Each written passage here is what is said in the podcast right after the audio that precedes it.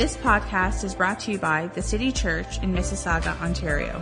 For more information, please visit thecitychurch.ca. We hope you are encouraged by this message from our lead pastor, Frank Coulter.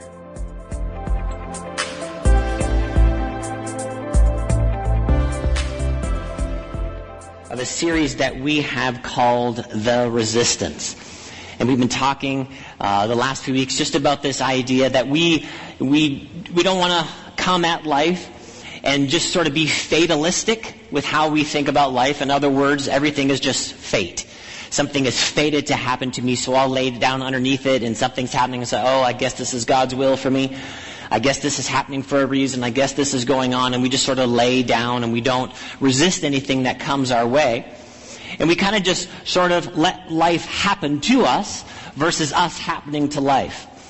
And really this series is just about this idea that we are actually supposed to resist things that come our way. We're not supposed to just assume that everything is, that is happening in the world around us and everything that's happening to me is somehow God's will that actually in the scripture we see over and over again this idea that followers of Jesus are actually supposed to resist certain things that come our way. We've been using this verse here in 1 Peter chapter 5 verse 8. It says this, Be sober minded, be watchful. Your adversary the devil prowls around like a roaring lion seeking someone to devour. Resist him firm in your faith knowing that the same kinds of suffering are being experienced by your brotherhood throughout the world. So that last sentence tells us that the world that we live in actually isn't the way it's supposed to be. And we know this, and we know this from the scripture, that we live in a broken world, we live in a broken existence, and things don't always work right. Things are happening to all of us, our friends, our neighbors, our family members, and things like that.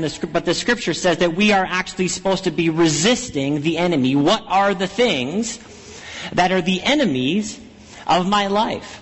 Because I shouldn't be just laying down underneath those things. I should be resisting, and not only resisting in my own strength, but actually resisting in the strength and power that God gives me. Not just wanting something different in life, but actually resisting the things that are coming our way. So, so far in the series, and all of these messages are available online. We, first week we talked about resisting temptation.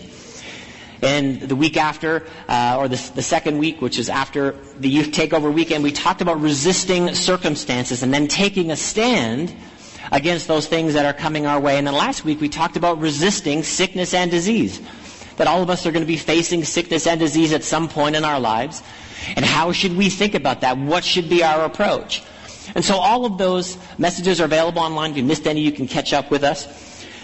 But I have a question for you today as we've talked about all of these different things and all of these things that we're supposed to resist, resist sickness and disease, resist circumstances, resist temptation. Why should we resist all of these things?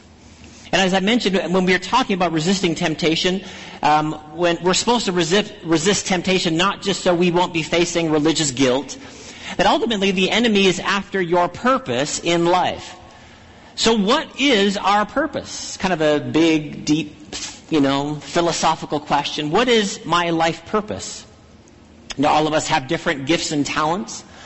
And we, those gifts and talents will be expressed differently in different careers and different jobs and at different seasons of life within our family.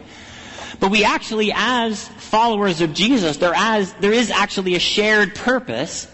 And once we discover what this shared purpose is, we actually find uh, a lot more life satisfaction and enjoyment. Does anybody want a little more enjoyment out of life? A little higher level of satisfaction? Regardless of what Mick Jagger might say, that he can't get any of it.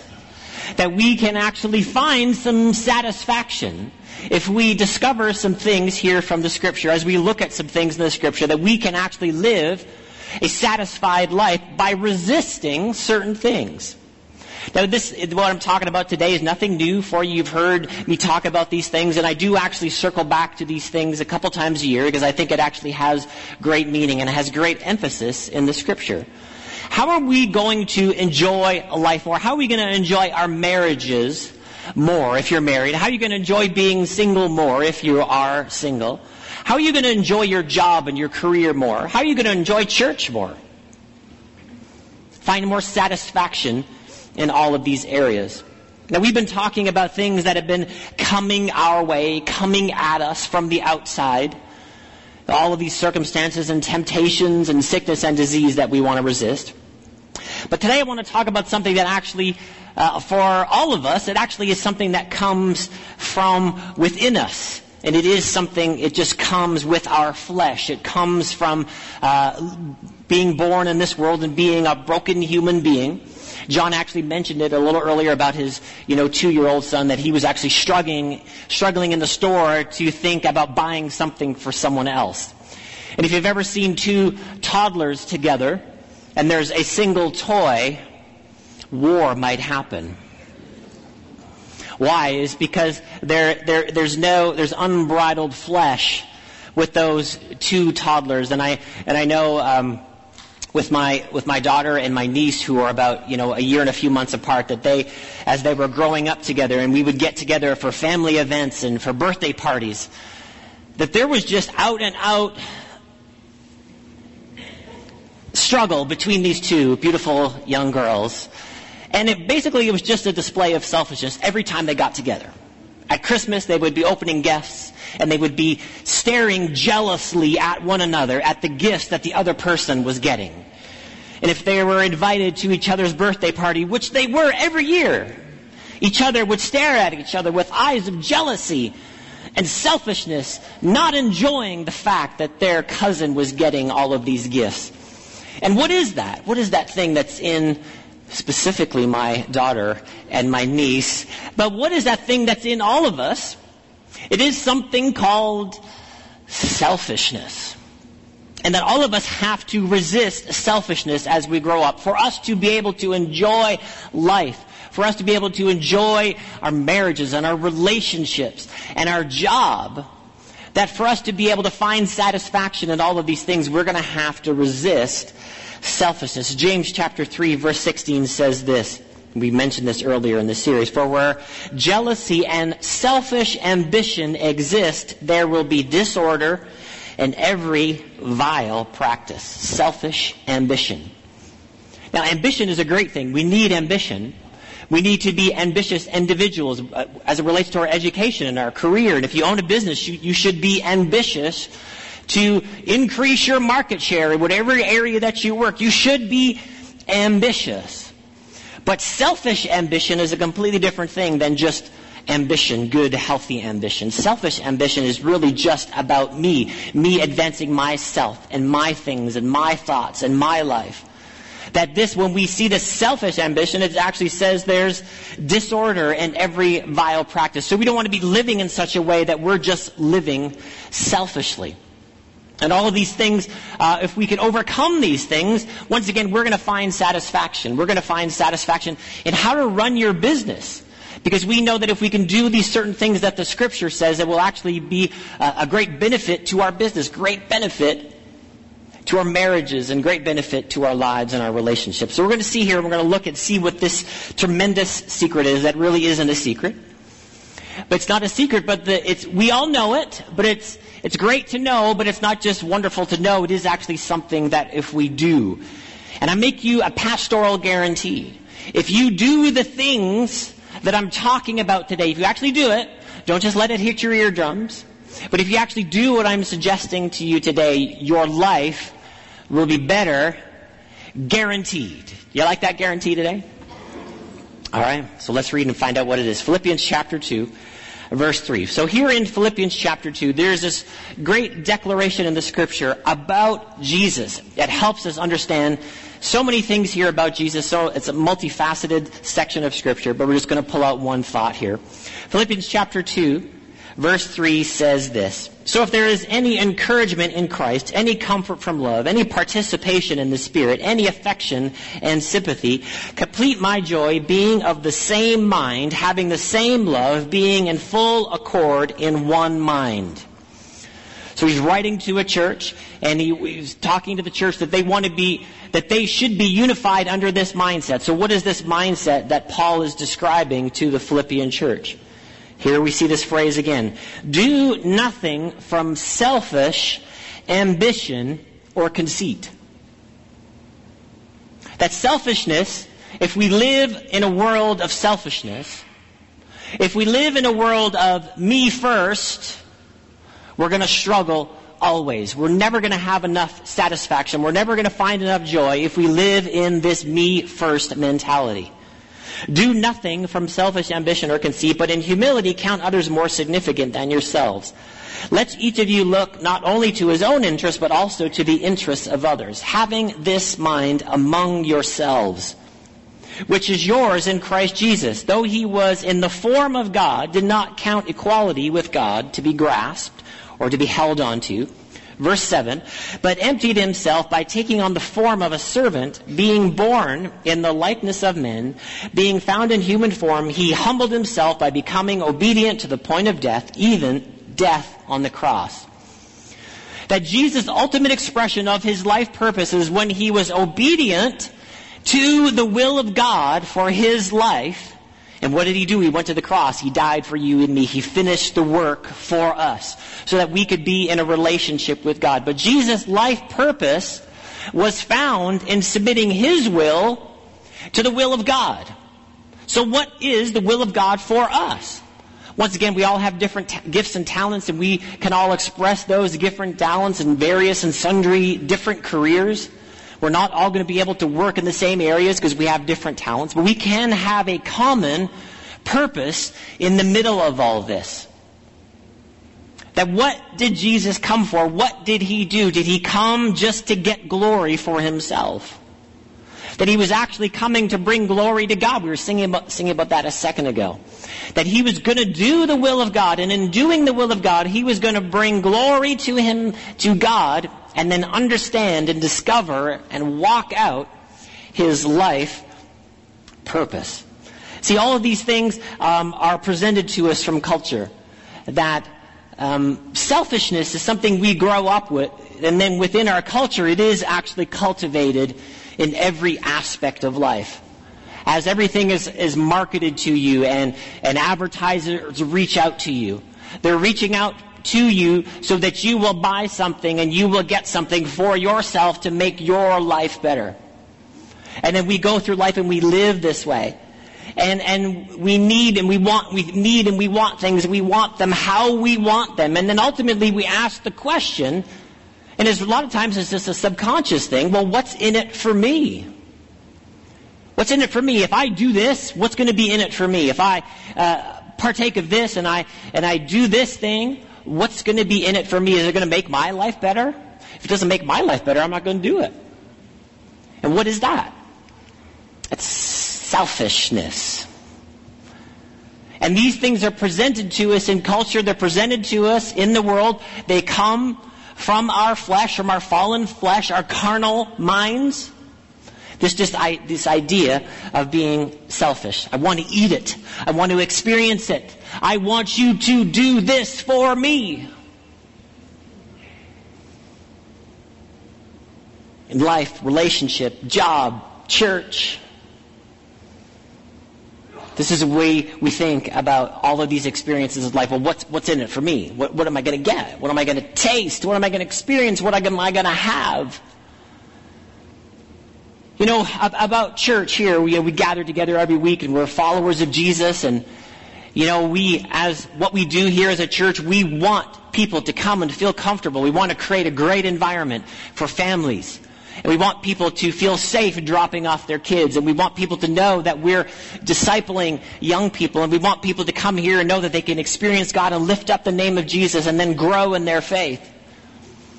But once we get you here, we are bait and switching you. We want you to come and be comfortable and enjoy it, but then when we, when you get here, we want to say, hey, that's not all that church is. Church is not just another point of consumption. Church is about being a part of a family. Church is about contributing, being a part of the family, about serving, giving, making a difference in our city, not just coming and getting what you want and hearing the songs that you want and hearing the sermons that you want. And I've said this to you before. You know, if, if some Sunday, if, if that's your goal, and some Sunday I preach the perfect sermon. Now, it's never actually going to happen. But I preach, the, I preach a 9 out of 10 for you, and you're like, oh man, that was the thing that I needed to hear. And then the next week, for you, you show up and I preach a 4 out of 10, according to your Nielsen rating system of sermon, whatever, and it's different for everybody in this room. You're like, eh, two weeks ago was a 9, this was a 4. I'm not going back next week because, you know, it seems to be going downhill. From the 9 two weeks ago.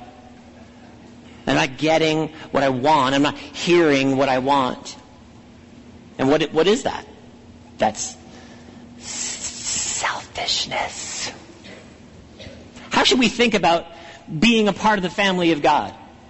How should we think about being part of a church that I'm going to come and I'm actually going to be there for someone else? We, we hear it in our students' testimonies. What is it that a lot of them found this weekend? They, they, they discovered community. I am. There's people here that will help me. There's someone that's going to pray for me. Isn't that a great thing for teenagers to discover? But if every kid went to the retreat and said, well, what's in it for me? I'm not praying for you. What's in it for me? Would have been a completely different experience. And this will make your church experience, I'm not just focusing on this today, but I'm a pastor and this is what I do. What will make your church experience better is if you come on Sundays thinking, I am coming to contribute. I'm coming to worship God, lift up God. Yes, I'm going to hear the Word of God and I'm going to grow. But maybe before the service or after service, I'm going to have the chance to encourage somebody, bless somebody, be there for somebody else. And that's how we're going to find and we're going to increase our satisfaction in church. Because, uh, you know, I'm confident in my preaching abilities. I don't think I'm a perfect preacher. But once again, if I ever hit a 10 out of 10, miraculously, it's all downhill from there. And then what are you going to do? He preached his penultimate sermon and he was only 45. Poor Pastor Brent. I guess I gotta go find something else, some other church, blah, blah, blah. And not that you can't change churches. Go for it, be blessed. A lot of great churches in Mississauga. But if that is your attitude at whatever church you go to, you're never gonna be satisfied. Never, ever gonna be satisfied. Let me step into the middle of your marriage for a second. If your spouse would say and do for you everything perfect for you in a day just to make you happy, it's all downhill from there in your marriage. Because there's something I know about you and there's something that I know about your spouse you aren't going to be able to maintain that. Why? Because you're human. You're imperfect. You're not going to. And if I, if I'm going to only find enjoyment in my marriage from the perfection of my spouse, all of our marriages are doomed. Right? Why? Because it's impossible. And here's the reality. You are just as messed up as your spouse. No, no, no. No, no, no, Pastor. You don't even know my spouse.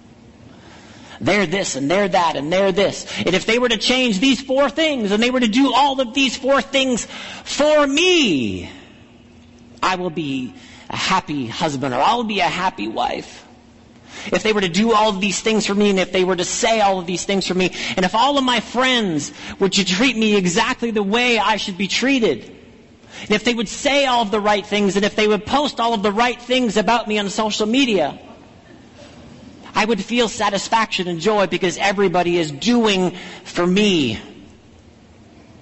And if you live like that, you will be sad and dissatisfied. Because we're looking for people to do for us.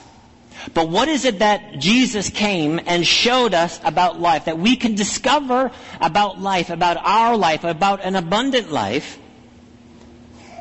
That Jesus came and equal with God, he set it aside so that he would become a servant, that he would become a servant. Let me read you the definition of a servant.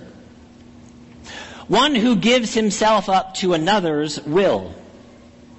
Those whose service is used by Christ in extending and advancing his cause among people. I love that definition. Devoted to another. Being devoted to another. Now I haven't got all this figured out. I haven't, I don't know all this, and I'm certainly not a perfect husband. My wife will testify to this. But as I mean, married 21 years now, and if you've ever been frustrated in your marriage, which is everybody in the room, anybody married person in this room, you've all been frustrated in your marriage at some point. And a lot of our frustration comes because we want our spouse to fill in the blank. Whatever. That they would this, that this would happen. And for me, I was having dissatisfaction in my marriage. Why? Because I thought my wife should fill in the blank. Do this and do that and do the other.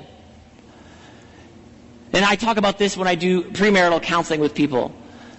That one day I came home and I was doing something in the house that I was mad at my wife for not doing. Anyone ever been there? Because I thought she should have done it. Does anyone want to risk an amen today and just be like, yes, I know? So I was doing a thing, right? So I got home and I was working people. I am working for a living. Okay? I came home and there was something undone in my castle. And then I was mad at my wife because it wasn't done. And as I was doing the thing that I was mad at my wife for not doing, just on the inside of me, I felt God's voice say to me, You do it. You do the thing that you thought your wife should do. I'm like, I don't want to do it.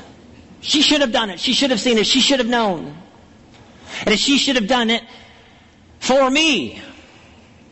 She should have done it for me. And in that moment, that small, stupid thing that I was angry at her about for not doing, I had one of the biggest marriage lessons that I could ever have. Do the thing for your spouse. Do something for your spouse. You're never going to be satisfied in your marriage thinking that your spouse should do this and do this and do this and act like this and say this thing and, and get it exactly the way I get it. And think about life exactly the way I think about life. My wife and I do not think about life the same way. At all.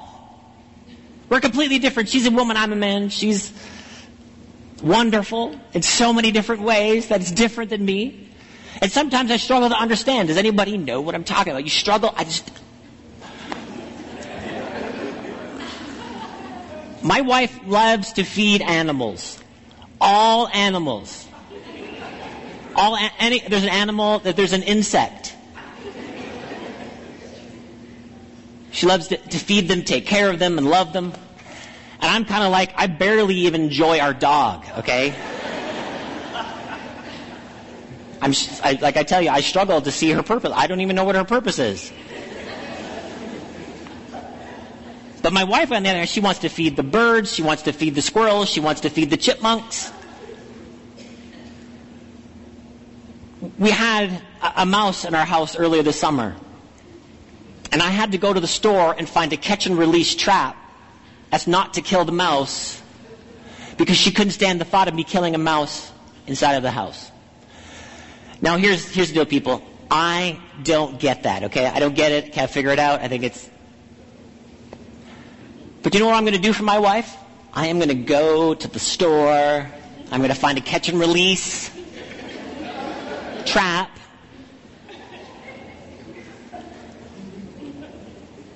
So it's not to kill this mouse.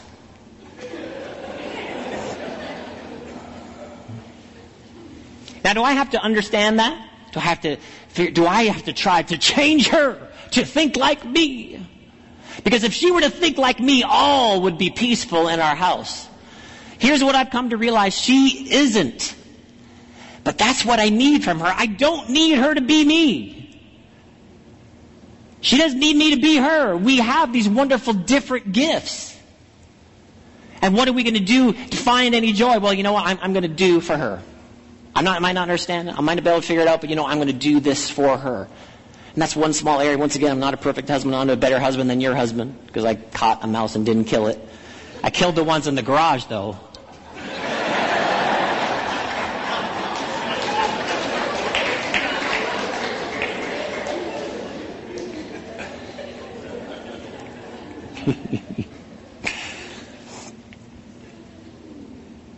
and it brings more satisfaction to life. Not trying to discover ways for Nicole to do for me, but for me to discover ways what can I do for her. At your job. If my boss were to if I were to have, if I were to get this raise, if I were to get this benefit, if they were to do this and do this and do this for me, I would find way more job satisfaction. Mm-mm. You won't.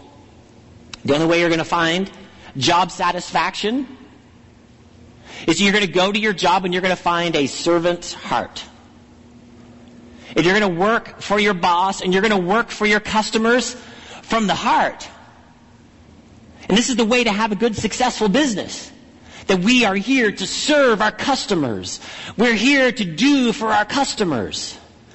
Right? Any, I'm sure business people have found this. If you treat your customers well, you think about certain, the small things, you do this and you do this for them, you're going to get a repeat customer.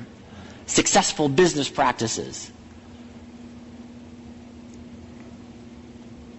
That we would find and discover this thing that once again is so obvious in Scripture. It's so obvious sometimes that we miss it. It's so simple, yet so profound that our lives would be better if we would learn to serve. In John chapter 13, very famous story. We know it well. I've talked about it before. Jesus is about to go to the cross. And he's there, the Last Supper with his disciples. We know about the communion elements that we partake of, and we focus on that. We should. But at this Last Supper, the scripture says that everything had been put in Jesus' hands all power and authority. And what was he going to do with all of that power and authority that had been put in his hands? He was going to lay his life down for you and me. He was going to serve us with everything that had been put in his hand. Now listen, Jesus was going to serve us, give us a relationship with God, but he had all power and he had all authority. And something happens in this room at this Last Supper. Now, within this culture and within this time that people would walk on dusty roads and they would wear sandals and they would go inside, there would be a servant. And this servant was thought of as the lowest of the low servants. And that servant would wash people's feet when they came in the room. And so Jesus is there and he starts to wash the disciples' feet. He puts a towel around his waist and he's washing their feet. And, you know, he comes to Peter and, and Peter says, you know, Jesus, you know, you, are not going to wash my feet. And Jesus says to him, you know, well, if I don't wash your feet, you're not going to have any part. And, well, and Peter's like, well, just give me a bath. And Jesus wash all of me. And Jesus is like, no, Peter, this is not big bath moment. This is not the idea. That he was actually trying to teach them something in this moment. In verse 12, the story picks up. It says, when he had washed their feet and put on his outer garments, and resumed his place, he said to them, Do you understand what I have done to you. Verse 13, you call me teacher and Lord, and you are right, for I, for so I am. If then your Lord and teacher have washed your feet, you also ought to wash one another's feet. And this is true of us, right? Isn't Jesus our Lord and our teacher? Isn't he the one that we submit our lives to? Isn't the one, isn't he the one that we're trying to be discipled by? as we grow and learn that we're supposed to be transformed into the image of Christ? So Jesus is saying, I'm your Lord and I'm your teacher. That this is something that you should actually do for each other. And it wasn't so much the specificity of washing feet, but he was placing himself under them and then serving them serving the disciples, the one who had all power and all authority. He was taking that power and that position and that authority, and what was he doing with it? He was going to serve his disciples, and then he was teaching them by precept and example. He was showing, telling them something, and then showing them something. He's like, do you understand what I'm doing? Verse 15, For I have given you an example that you should also do just as I have done to you. Truly I say to you, a servant is not greater than his master, nor is a messenger greater than the one who sent him. If you know these things, blessed are you if you do them. Everybody say, do them. Do them. So my guarantee for you today comes from those last two words. Do them. Do something. How am I going to resist this selfishness that's just automatically on the inside of me? That would automatically be my de facto position given to me by my flesh and my carnal mind and the culture that's offering things to me. That I'm going to resist selfishness intentionally by doing things for others. This is why we tell you at church, hey, you get involved in church and you get serving. It takes your church experience up a notch so that you're actually doing something for some, somebody else. You're not just showing up Sunday after Sunday thinking, well, what's in it for me? What's in it for me? What's in it for me? And when I'm giving my tithes and offerings, I'm honoring God and worshiping God. And I know that someone else will be blessed because I'm giving. Not what's in it for me and what's in it for me, what's in it for me. What if Jesus had have said that? Well, what's in it for me, God? Well, Jesus, you get to go to the cross, you get to take nails in your hands, spear in your side, nails in your feet, crown of thorns on your head. Well, it doesn't sound very great. But what did he do? He served us. And, and we'll be blessed. That word, definition of that word blessed, part of the definition is just means happy. And once again, culture tells us this thing. If we can get everybody doing for us, if our spouse will do for us, if our friends will do for us, if all of the, if everybody just does for us, then I'll find joy and satisfaction. The opposite is true. If I'll do for others, then I'll find joy and satisfaction. I double dog dare you to do that, to, to make it a life practice, to make it a life goal as we follow Jesus. That we just don't make our lives all about ourselves. Last verse. Ellen, come on up. Mark chapter 10, verse 42 says this. And Jesus called them to him and said to them, You know that those who are considered rulers of the Gentiles lord it over them, and those and their great ones exercise authority over them. And if you've ever been, um, you know, you've worked for somebody, and then eventually you kind of thought, you know, I'm just tired of working for somebody else. I want to be the one to tell people what to do. I'm, I'm tired of taking orders, and I, I just want to be the one to tell somebody what to do. I want to have authority over somebody else. And if you ever uh, have the privilege of attaining that position or that place of authority, you get to that place of authority, and you know what? Telling people what to do isn't that great. Because you know what comes with that place and position, that title? It comes responsibility. And the, and the thing that you thought of ahead of time, well, I just want to tell people, I want to, you know, I'm tired, I want to give, I want to give orders. This Isn't what authority is all about? Isn't what being in charge all about? That I get to give orders, that I get to tell people what to do. Jesus is saying to his followers, these great ones exercise authority over them. Verse 43. But it shall not be so among you, talking about his followers, talking about us. But whoever would be great among you must be your servant. And we've heard it. We've heard sermons. You've heard me talk about it. Here's how a great life is experienced. By discovering the ways that I can serve. And whoever would be first among you must be slave of all. For even the Son of Man came not to be served, but serve and to give his life a ransom for many. To give his life.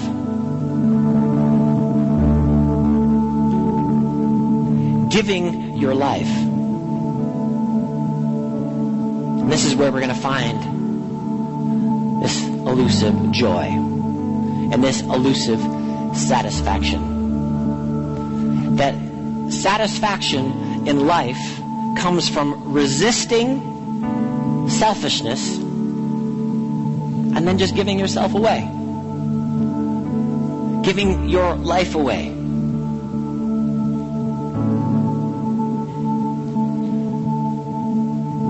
See, I, I, I work here at the church. And then am I, am I working for myself? Am I working for my own glory? Or am I working to serve my family? Where, will- where will the satisfaction actually come? That I'm just working for myself, that I'm just working for my own, uh, for people to like me and people to think I'm a great pastor and blah, blah, blah, and all these different, not that anyone thinks I'm a great pastor. I'm just saying for people to give me adulation, is that why I do what I would do? Know that I, I would do whatever I do to serve the people that I work with, to serve the people that I live with, to serve my friends, to serve my church, to serve my family. There's way more joy and satisfaction. And it is the actually the only place to find joy and satisfaction. And it's the same place that Jesus told us. Give us this big life secret. That if we would just give our life away. You know, we're, believe it or not, we're moving to Christmas. It's getting closer. I know some people hate to think about that, but. And I, I don't know about you, but I know for me, one, one of the greatest lessons that I ever had about this idea, this notion, was at Christmas time. That for me, growing up, I always had a wonderful Christmas with my parents, and you know, we were at different financial levels at different times, and we didn't. Some years we had a lot of gifts, sometimes we didn't necessarily have a lot of gifts. But they always made Christmas special for us, and whatever gifts they were giving us, they would be these wonderful surprises. Except the years that I snuck in the closet and saw my gifts, but there would be a lot of years where there'd be wonderful surprises. And these moments of joy, they stick with you. Like these, when you saw the thing that you asked for, the thing that you wanted, and your parents loved you enough to give it, and every year you were looking forward to Christmas just so that you could get something. And then my wife and I had this wonderful life discovery when our daughter was born. And that we were actually, we were able to experience a different type of joy. Not that we got anything that year. I don't have any memory of any of the things that we got the Christmas that Avery was old enough to remember Christmas. But the joy experienced from her joy, that was life right there. And I didn't, I don't, they didn't, we didn't care if we got anything. We didn't care if we experienced anything. But we, from what we gave to her, we saw joy we understood something about life in that moment. That it's the words of Jesus quoted in the book of Acts that what? It's more blessed to give than to receive. Give what? My life.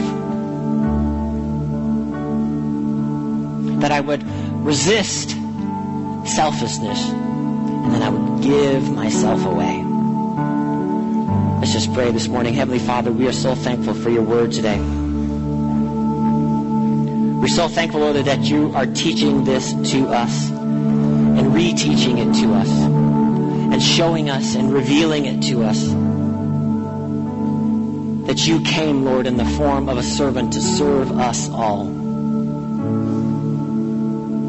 And as we follow after you, that you are transforming us into your image and to your likeness. So we can do this. That we can give our lives away. And as we go forward, Lord, this week, help us to know and help us to see these opportunities to insert generosity, to insert encouragement, to insert love into other people's lives.